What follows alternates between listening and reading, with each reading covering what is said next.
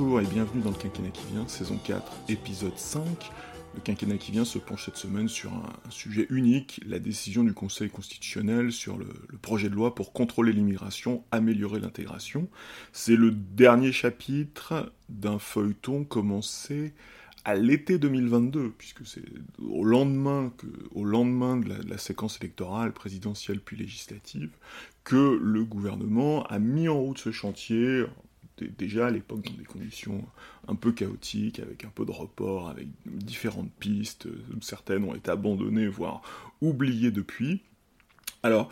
si la portée politique de cette loi euh, devrait être assez limitée, voire très limitée, euh, c'est presque on n'en est pas tout à fait là, mais c'est presque le testament de, Gérald Darmanin, le testament politique de Gérald Darmanin, en tout cas de, cette vie-là de Gérald Darmanin. Par contre, les, questions institutionnelles, les, enjeux institutionnels sont, extrêmement nombreux et, sont, eux, d'une portée plus intéressante et plus significative, et ils méritent qu'on s'y arrête. Alors, je le rappelle, je suis David Dupré, et, pour emprunter une formule à la journaliste américaine John Didion, euh, j'écris uniquement pour savoir ce que je pense, ce que je regarde, ce que je vois et ce que ça signifie, ce que je veux et ce que je redoute.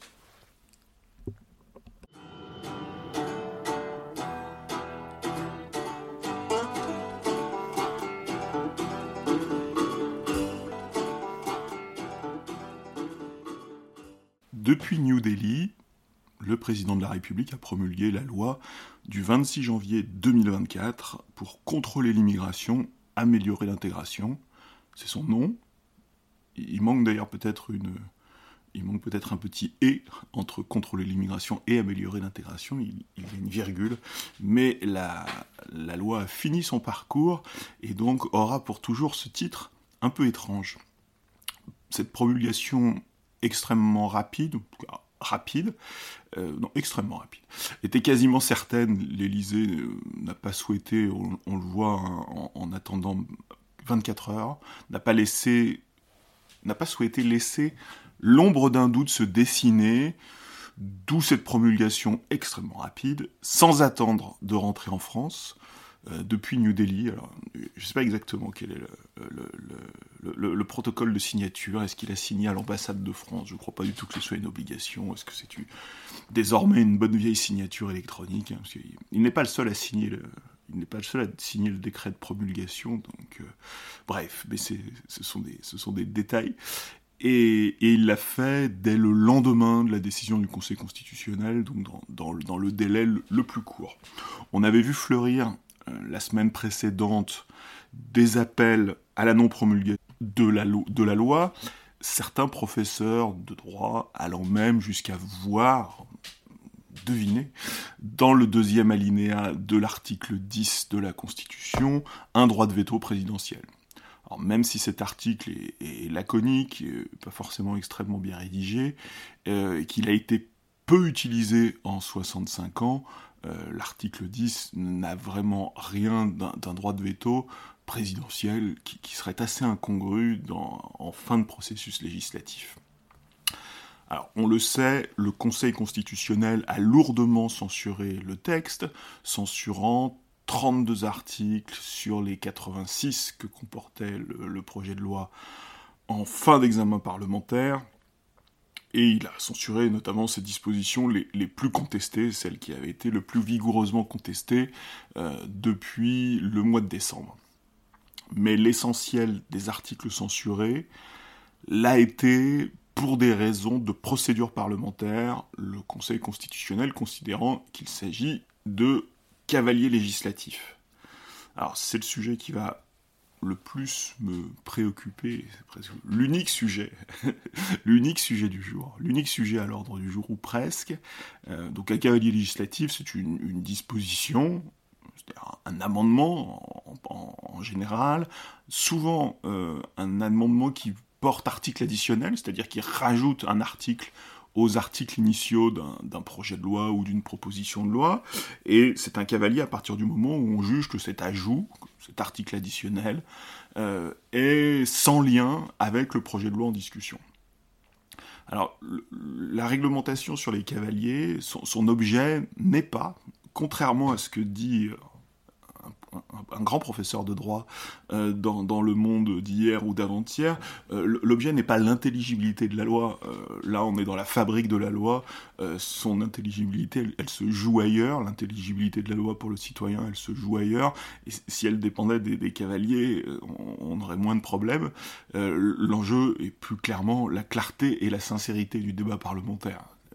D'ailleurs, plus sa clarté que sa sincérité, il s'agit d'ordonner le, débat parlementaire, d'ordonner la fabrication de la loi pour que le processus soit clair. Et de ce point de vue-là, on peut tout à fait comprendre que le droit d'amendement soit cadré et encadré par des règles euh, de recevabilité euh, et des règles constitutionnelles qui, le limitent.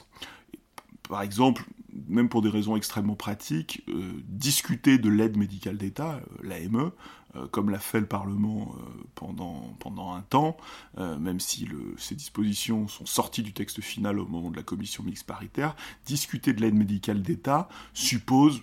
des choses très simples, mais suppose d'avoir le ministre de la Santé au banc, d'avoir les parlementaires qui siègent dans les deux commissions des affaires sociales dans la boucle,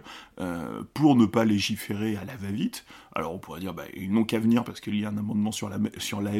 mais de fait, ça voudrait dire qu'avec son droit d'amendement, un député ou un sénateur ou une sénatrice aurait le droit de provoquer à tout moment, dans le cadre d'une procédure parlementaire qui peut déjà être lourde, des débats sur tel ou tel sujet. On comprend bien que ce serait pas, euh, ça permettrait pas d'avoir un débat très clair hein, si, euh, en fonction des, des amendements des uns et des autres, on pouvait à tout moment faire surgir un débat, et donc on n'aurait pas le débat dans des bonnes conditions, et à ce moment-là, en effet, la clarté et la sincérité du débat parlementaire ne, ne seraient pas assurées, on serait, on, s'exposerait à voter des dispositions importantes, même si après la, navette peut jouer, mais euh, avant même de se lancer dans la navette, pour justement ne pas surmobiliser le Parlement euh, dans de mauvaises conditions, la discussion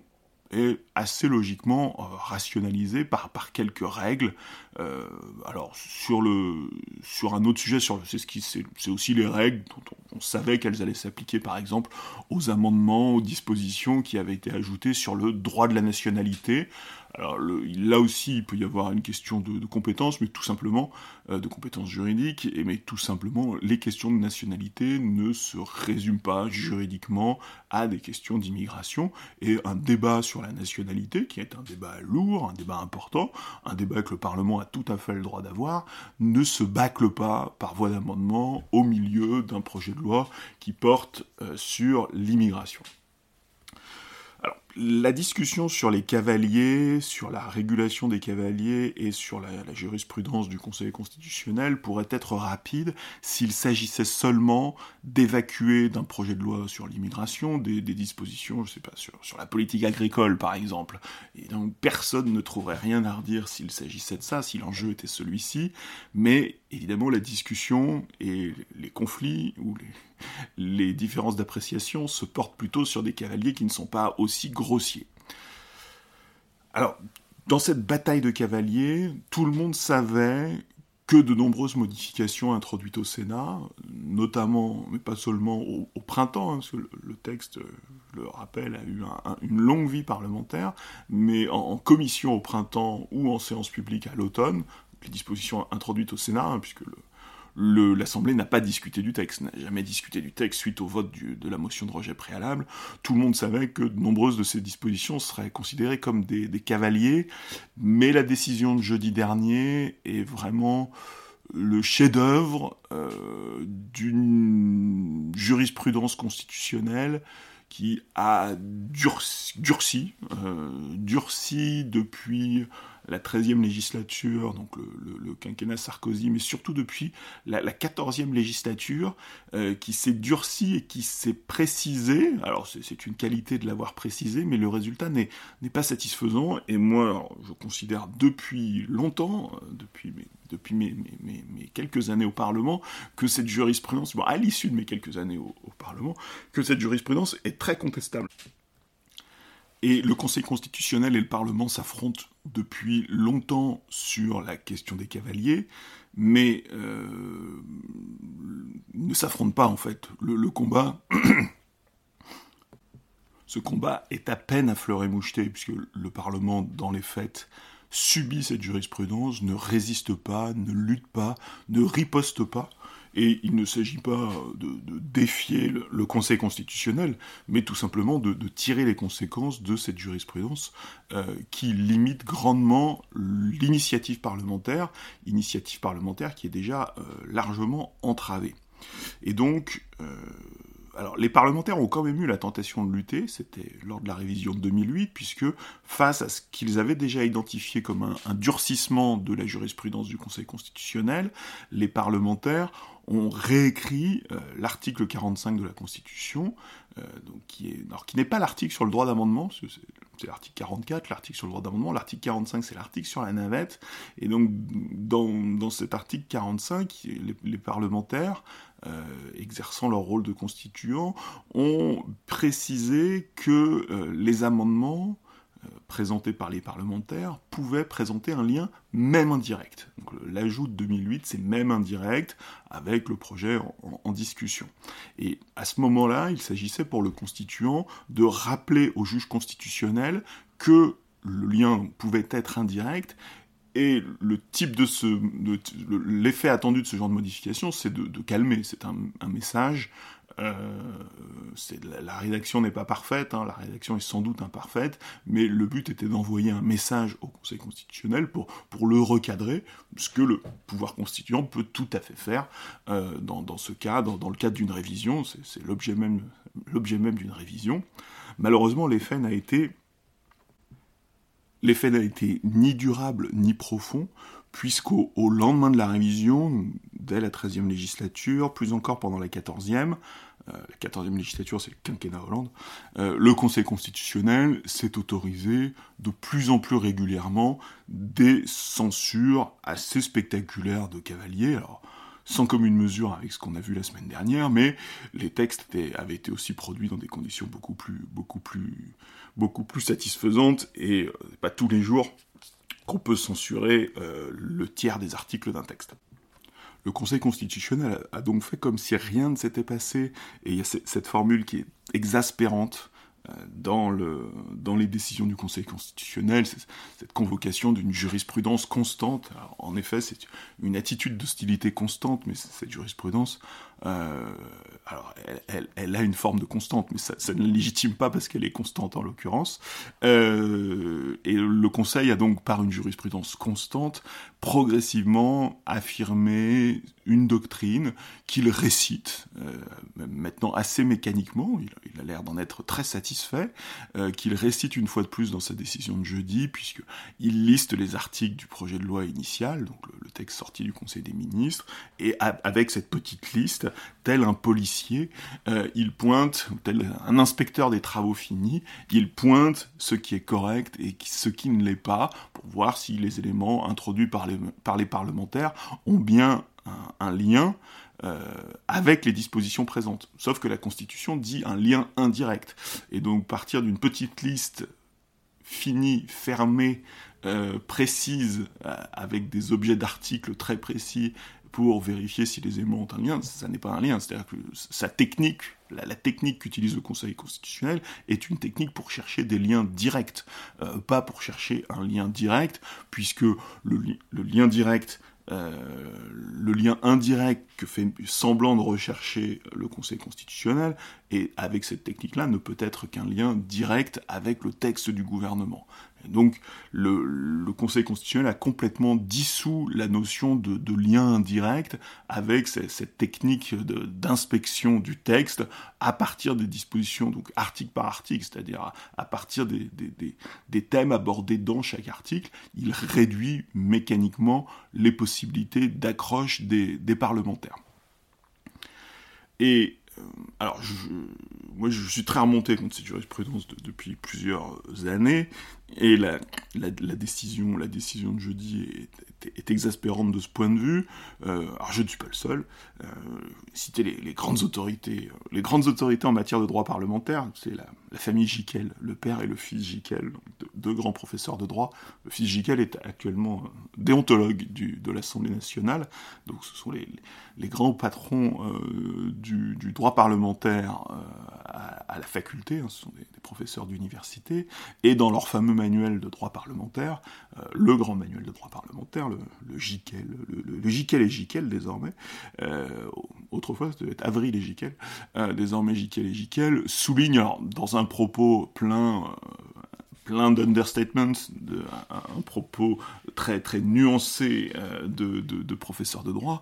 Euh, il y a cette phrase magnifique alors que l'intention du constituant de 2008 était de desserrer la contrainte jurisprudentielle, euh, l'inverse c'est paradoxalement produit. Et quel étonnant résultat. Euh, alors le, le, paradoxe, bah, c'est simplement une, le paradoxe n'est qu'un paradoxe apparent, c'est simplement une démonstration de force. Euh, alors les, juristes sont peut-être moins sensibles à, l'expression du rapport de force, mais les politiques, ils sont peut-être plus sensibles. C'est l'expression d'un rapport de force euh, systématiquement euh, réaffirmé euh,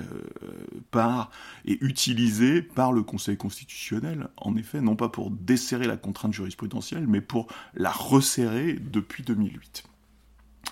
Et donc, les, les, les, père et fils disent l'inverse c'est paradoxalement produit, mais il faut le dire beaucoup plus clairement, par sa jurisprudence constante dont il est très fier, le Conseil constitutionnel a tout simplement effacé la révision constitutionnelle de 2008. Euh, dans la situation présente, plusieurs acteurs, pas tous, mais plusieurs acteurs se sont tournés vers le Conseil constitutionnel euh, comme, une, solution, mais je pense qu'il est intéressant de se poser, de se demander si le, Conseil constitutionnel, euh, si on sort vraiment du très court terme, euh, fait partie euh, du problème ou, de la solution si on se place à, l'échelle de la crise institutionnelle euh, contemporaine. plusieurs, plusieurs aspects, plusieurs questions, plusieurs problèmes. D'abord, cette jurisprudence constante dont le Conseil est très fier, avec sa méthode très scolaire ou d'inspecteur des, travaux finis, cette méthode malgré tout n'évacue jamais totalement le risque d'arbitraire et d'incertitude. C'est-à-dire que euh, très souvent, on, le voit, on voit le Conseil l'appliquer avec rigueur, mais malgré tout, sans doute pas avec toute la rigueur qu'il prétend, puisque des dispositions passent, d'autres passent pas. Et ça, c'est ce qui a, je trouve que c'est ce qui est plus perturbant en temps ordinaire, hein, or,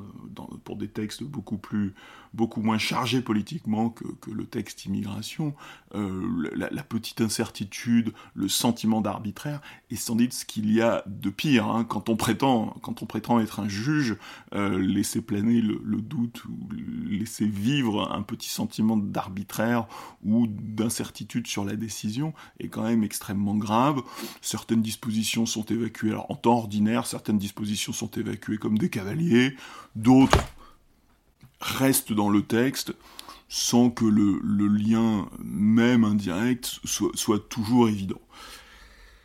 Et euh,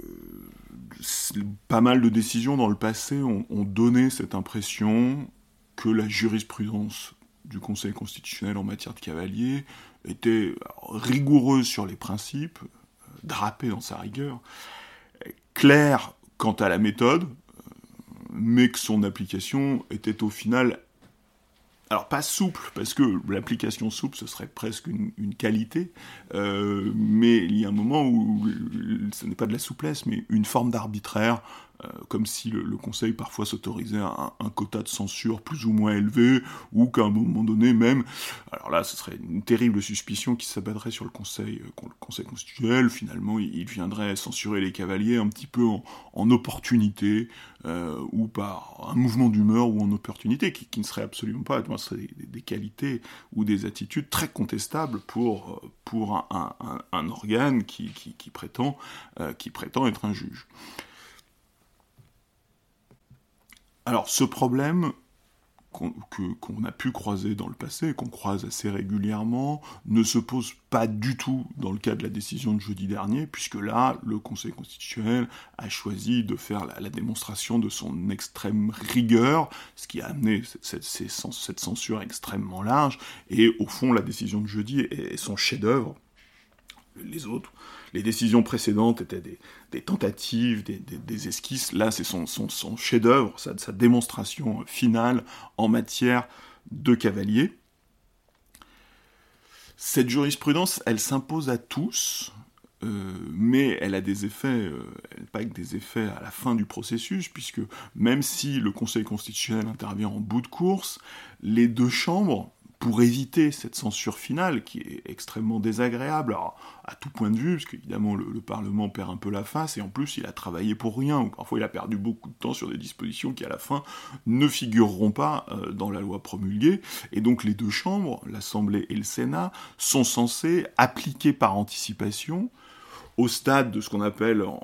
droit parlementaire, en procédure parlementaire, le contrôle de recevabilité, euh, sont, censés appliquer la jurisprudence du Conseil constitutionnel par anticipation, que ce soit en, commission ou en séance publique, pour éviter de produire des cavaliers à la fin. Ben, finalement, les deux chambres sont fortement euh, invitées, sont même contraintes d'intervenir avec des procédures qui figurent dans leur règlement pour éviter le dépôt d'amendements qui sont irrecevables, euh, qui seraient irrecevables au titre de l'article 45 et donc qui seraient des cavaliers législatifs. Et donc, avant même toute discussion, euh, les amendements suspectés d'être des cavaliers doivent être écartés de la discussion, justement, pour, pour, limiter euh, le risque de voter des cavaliers, et puis pour, rationaliser la discussion, ce qui, est, ce qui est tout à fait légitime. Et donc, la, la jurisprudence du Conseil, elle est rigoureuse, euh, elle prive le Parlement d'une partie de son pouvoir d'initiative parce qu'elle est excessivement rigoureuse, et en plus on demande au Parlement de se l'appliquer à lui-même. Euh, et s'il l'appliquait vraiment, il renoncerait à toute disposition additionnelle ou presque. Euh, alors que les dispositions additionnelles sont une des armes des parlementaires pour avoir un tout petit peu la main sur un texte euh, dans un contexte où euh, bah, le Parlement, euh, l'Assemblée nationale est tenue par, par la solidarité gouvernementale, le soutien au gouvernement, et que de l'autre côté, bah, le Sénat est dans une position, dans une position inférieure par rapport à l'Assemblée nationale, et donc que ces contributions vont être pondérées au, contexte, au contexte politique, et que même une grande partie des contributions du travail des parlementaires relèvent d'ajout d'articles. Et donc si les, parlementaires ne peuvent plus ajouter d'articles en appliquant euh, parfaitement la jurisprudence du Conseil constitutionnel, ils perdent une grande part de leur pouvoir d'intervention sur euh, la production de la loi. Et euh, on demande donc aux, parlementaires, députés et sénateurs de s'auto-censurer euh, à,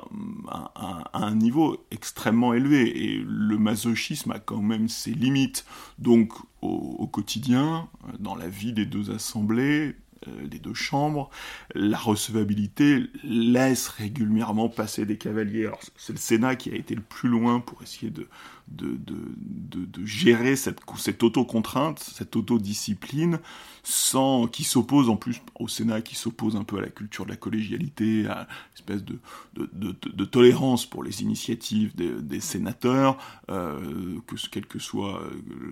que soient les, groupes dans lesquels figure le sénateur. Et donc euh, le masochisme a quand même ses limites. Et, donc au final, le Conseil constitutionnel censure encore régulièrement des cavaliers parce que, euh, alors pas que le Sénat, mais et le Sénat et l'Assemblée, euh,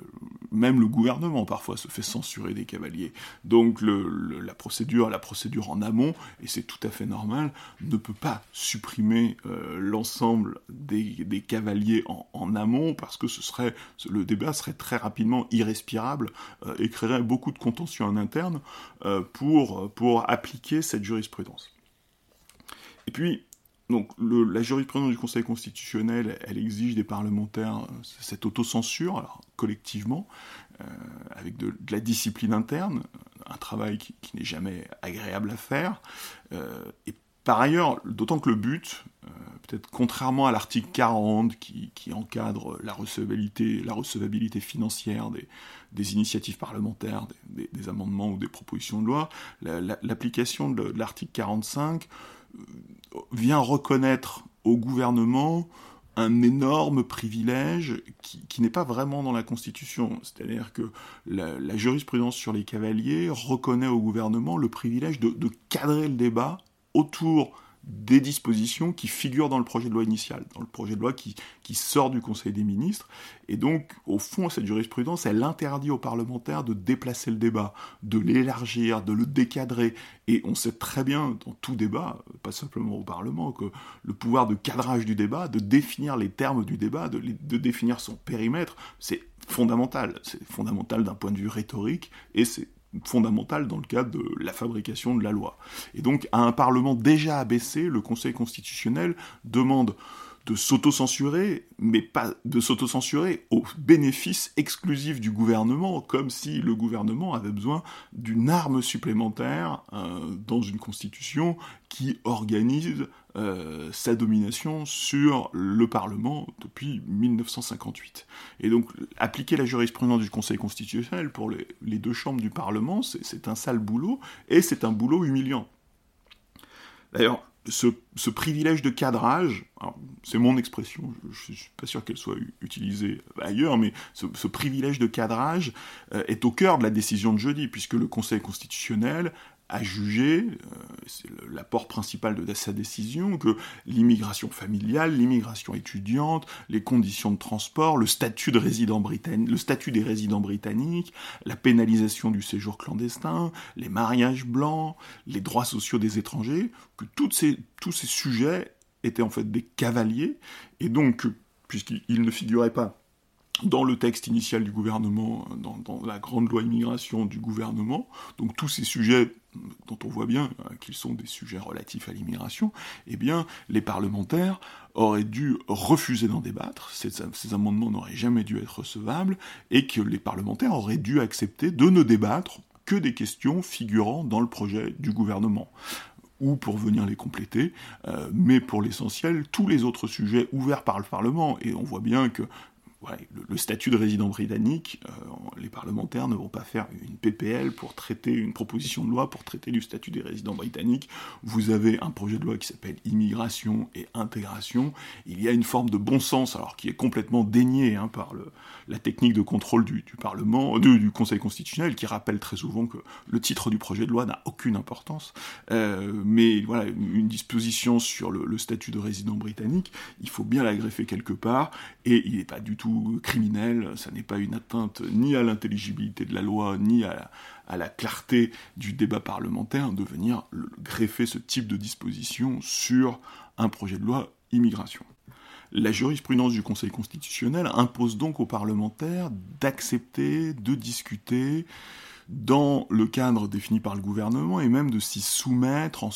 s'auto-censurant via les mécanismes euh, de recevabilité. Euh, et comme cette, jurisprudence finalement ne fait qu'un seul gagnant, c'est le gouvernement, euh, et peut-être pas l'intelligibilité de la loi ni sa clarté, mais en tout cas fait un, fait un vainqueur évident, c'est le gouvernement. Euh, C'était un peu amusant de voir le, Conseil constitutionnel redevenir euh, le chien de garde de l'exécutif, comme disait Michel Debré, puisqu'il vient alors, protéger, non pas des dispositions qui sont dans la Constitution, mais vient appliquer, vient apporter euh, au gouvernement un, nouveau privilège, ce privilège de cadrage par rapport au Parlement. Et au final, donc, en faisant ce travail de nettoyage, en supprimant euh, ces 32 dispositions euh, qui sont parmi essentiellement des cavaliers, la décision du Conseil fait le recadrage brutal, finalement, elle, reproche au Parlement d'avoir décadré le débat, d'avoir ouvert trop de sujets, et donc la décision du Conseil, elle vient faire le recadrage de manière assez brutale et rendre au gouvernement quasiment son texte initial, sa, loi de maintenance, reprendre l'expression que j'utilisais il, y a quelques jours, c'est-à-dire le, projet de loi Darmanin. finalement, la loi promulguée redevient la loi Darmanin, sous réserve de quelques modifications introduites ici et là euh, au, Sénat, euh, mais aucun nouveau, sujet n'a pu être ouvert dans le cadre de cette discussion. Et alors elle rend service au gouvernement euh, sur ce cas précis, puisqu'elle supprime l'embarras, et, on voit bien que les majorités, l'exécutif, le président de la République était un peu embarrassé par le compromis de décembre. Hein. Une saisie blanche du Conseil constitutionnel par le président de la République, qui était la, preuve de cet embarras. Euh, et d'ailleurs, on, on, comprend bien que l'exécutif a évidemment écarté l'idée de reprendre toutes les dispositions censurées dans une proposition de loi, euh, proposition de loi qui pourrait ramasser les dispositions censurées, les remettre immédiatement euh, dans le circuit parlementaire pour dire ok c'était des cavaliers, euh, mais ces dispositions nous semblent intéressantes et donc on les met dans une proposition de loi qu'on vote de manière expresse euh, dans, une, discussion simplifiée et qu'on renvoie au Conseil constitutionnel. mais alors là le Conseil constitutionnel ne pourra pas juger que ce, ne pourrait pas juger que ce sont des cavaliers. Par contre sera amené à se prononcer sur le fond, mais ça c'est une autre question. Alors moi je, rêve depuis longtemps hein, d'une PPL de, cavalier euh, qui serait euh, votée en quelques jours euh, pour renvoyer le Conseil dans son camp, au moins sur la question des cavaliers. Il ne s'agirait pas de, défier le Conseil constitutionnel, hein, pense pas, même si c'est une question de rapport de force, on voit bien que le Conseil constitutionnel n'hésite absolument pas à, exercer le rapport de force, extrêmement symbolique, extrêmement juridique, mais c'est un rapport de force. Là, il ne s'agit pas de le défier, hein, ce serait tout à fait conforme à la Constitution de procéder ainsi, et donc il s'agirait essentiellement de, tirer les conséquences de la décision. Euh, de la même manière, euh, les professeurs de droit envisagent une hypothèse, a pu se produire dans le, passé, mais sous, une forme moins conflictuelle, ce qu'on appelle le lit de justice. C'est-à-dire le lit de justice, c'est l'expression utilisée par le doyen Vedel pour désigner une révision constitutionnelle qui serait une façon de répondre à une décision de censure.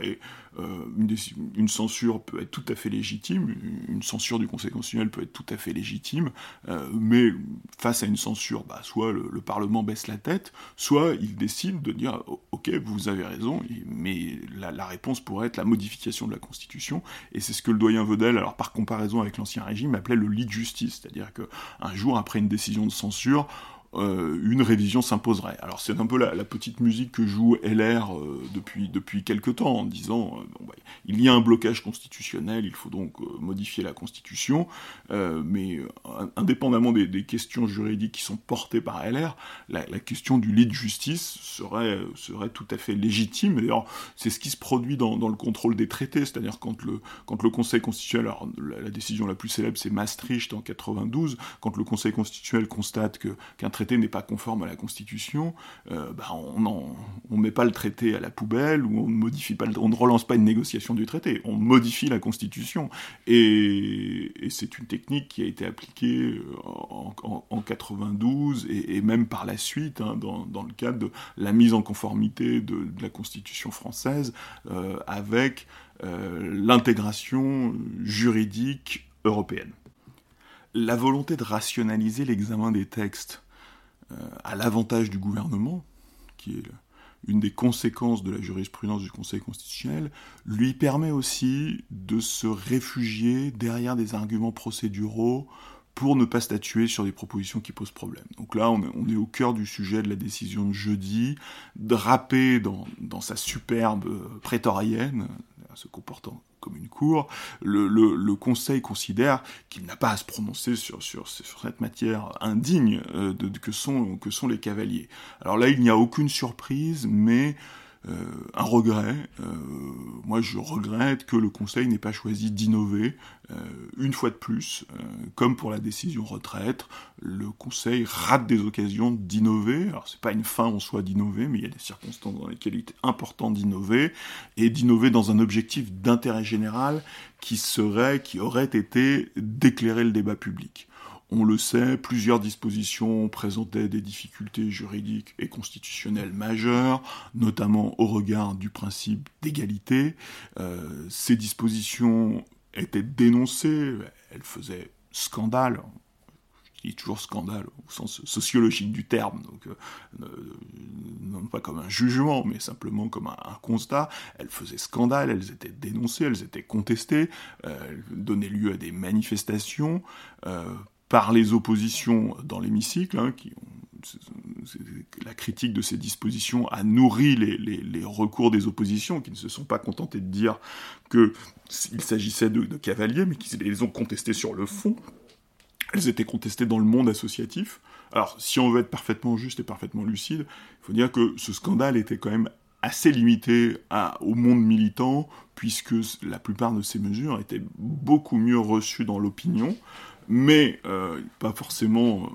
s'incliner devant l'opinion, c'est pas forcément le rôle des, institutions de, s'incliner devant l'opinion, et il y aurait eu intérêt, je pense qu'il y aurait eu intérêt après, le mois de décembre, à venir éclairer le débat public en rappelant en rappelant les principes et en statuant sur le fond malgré le statut de cavalier. Et donc, si le Conseil avait été plus souple sur l'examen des cavaliers, alors ça lui aurait, supposé qu'il, mange un peu sa jurisprudence passée, et ça, ça aurait été difficile. Et c'est là qu'il aurait dû être innovant. Il aurait dû accepter, en même temps, euh, de censurer les cavaliers, pour ne pas revenir sur sa jurisprudence à laquelle il est très attaché, même si elle est détestable, euh, donc censurer les cavaliers tout en se prononçant sur le fond. Et ça, ça aurait été une innovation intéressante. Euh, là, le Conseil constitutionnel aurait fait œuvre utile pour éclairer le débat public, pour assumer pleinement sa mission et préciser quelles sont les lignes rouges constitutionnelles. Parce que là, finalement, on sort avec, une non-décision, une non-décision sur le fond. Le Conseil constitutionnel, j'imagine, considère qu'il s'est protégé, je, ne sais pas exactement ce que, les, membres du Conseil constitutionnel ont en tête, mais soit ils se sont protégés, soit ils ont rempli leur mandat et ne l'ont pas, ont parfaitement rempli leur mandat et ne l'ont pas dépassé. Mais ce qui est certain, c'est que le, le, Conseil constitutionnel, cette décision n'a pas éclairé le débat. Euh, la censure via la technique des cavaliers, la technique du contrôle des cavaliers, permet de rester dans une ambiguïté très confortable et, le Conseil a, a, clairement raté une occasion d'être utile.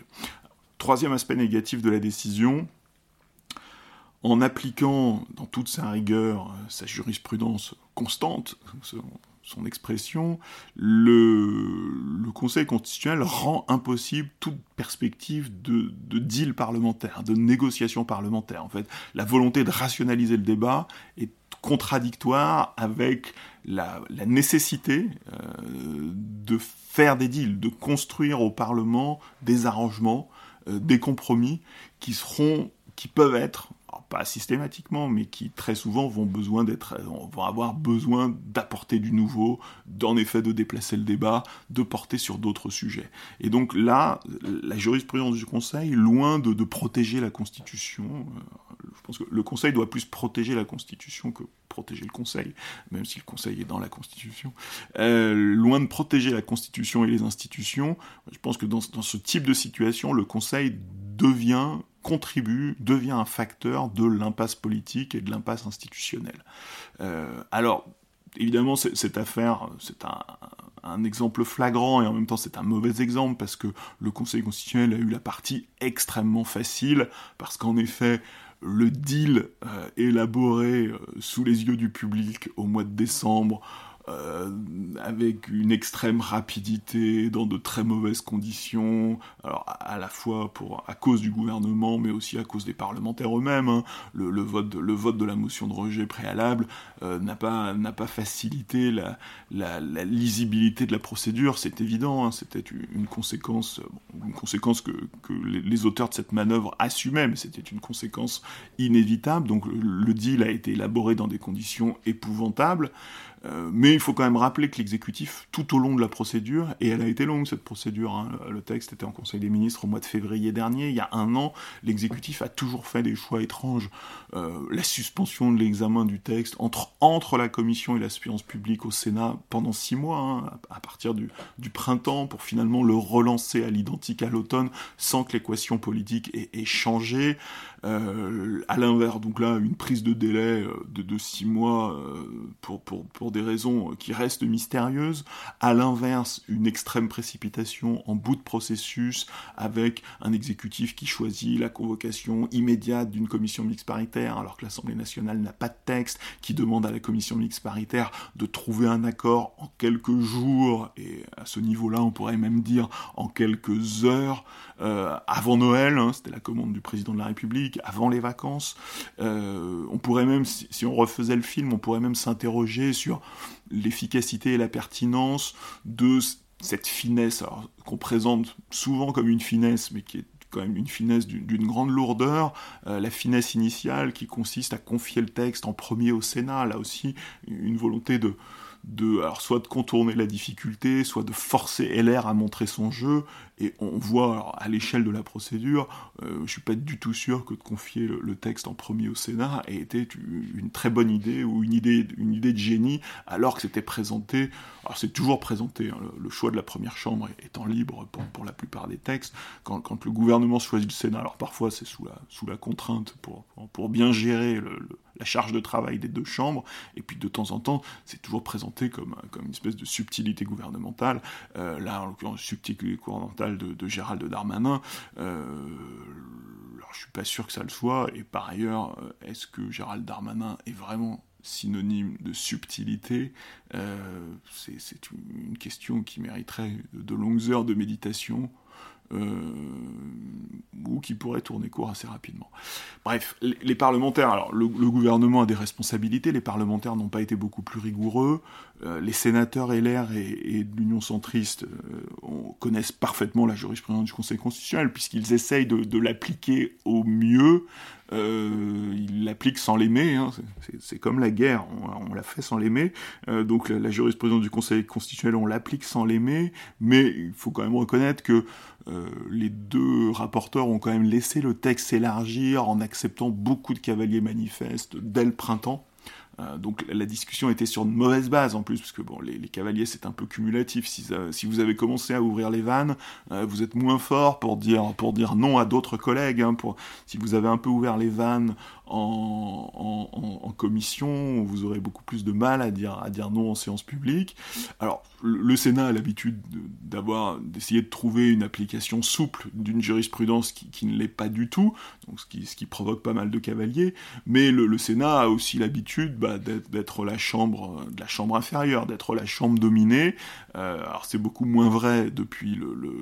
depuis juin 2022, mais structurellement le, Sénat reste en position inférieure et il sait, en principe, le Sénat anticipe que au cours de la navette, des choses qui auront, qui auront été votées en, première lecture au Sénat, qui auront été votées en commission ou en séance publique au Sénat, vont peut-être disparaître, vont peut-être disparaître au stade de la commission mixte paritaire, ou a pas, si la commission mixte paritaire échoue dans le cadre de la, nouvelle lecture, de la nouvelle lecture à l'Assemblée. Donc le, Sénat anticipe que quelqu'un, quelqu'un d'autre, à un moment, va, faire le boulot et va nettoyer, va nettoyer le texte. Alors ce que le Sénat n'avait pas anticipé, c'est évidemment la, la, manœuvre des députés LR, puisque c'est le vote des députés LR qui a été, qui a été décisif euh, quand, quand, ils ont voté au mois de décembre euh, la motion de rejet préalable, qui, qui a déstabiliser la navette, évidemment. C'est pas, pas du tout un reproche. Hein il y avait ce reproche de dire, bah voyez, en fait, il se tire une balle dans le pied. Euh, c'est un reproche souvent adressé à la gauche en plus, euh, comme si la gauche attendait quoi que ce soit de ce texte, quelle, que soit la version du texte. Euh, la, gauche avait peu d'espoir sur ce texte, donc ils se sont assez peu tiré une balle dans le pied. par contre, oui, la droite s'est peut-être tiré une balle dans le pied et qu'il aurait mieux valu peut-être un texte voté à l'Assemblée, une navette plus stable,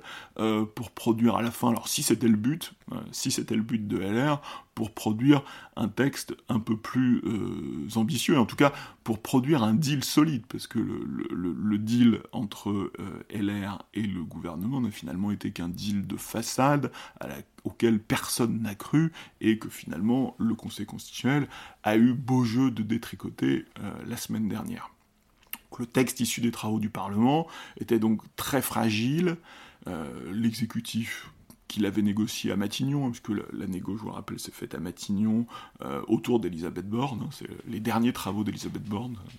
ça fait un titre de roman, ça, les derniers travaux d'Elisabeth Borne. Euh, l'exécutif, euh, même le ministre de l'Intérieur, ne s'était pas privé de souligner les futures difficultés constitutionnelles, et c'est ce qui, notamment ces, déclarations un peu hasardeuses ou malheureuses, qui, qui avaient provoqué la, réaction, la, réaction de Laurent Fabius au, début de l'année.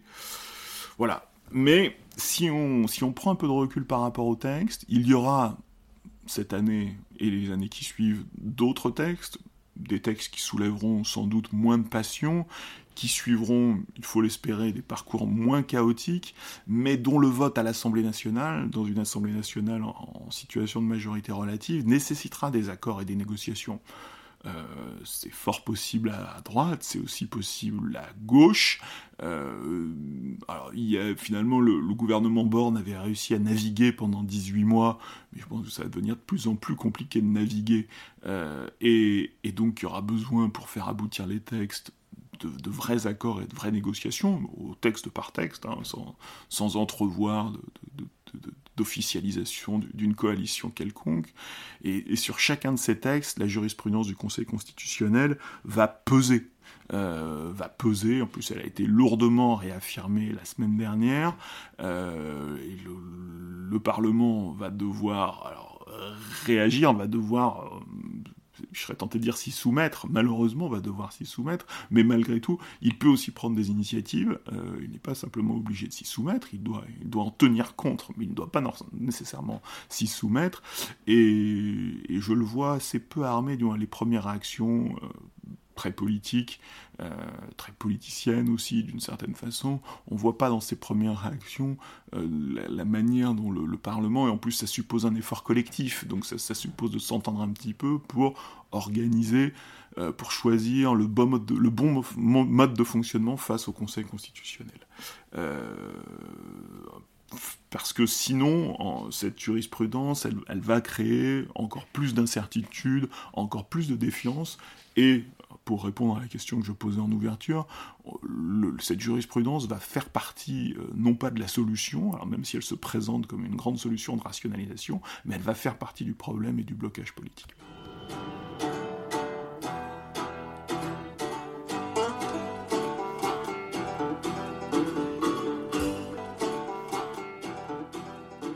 Avant de tourner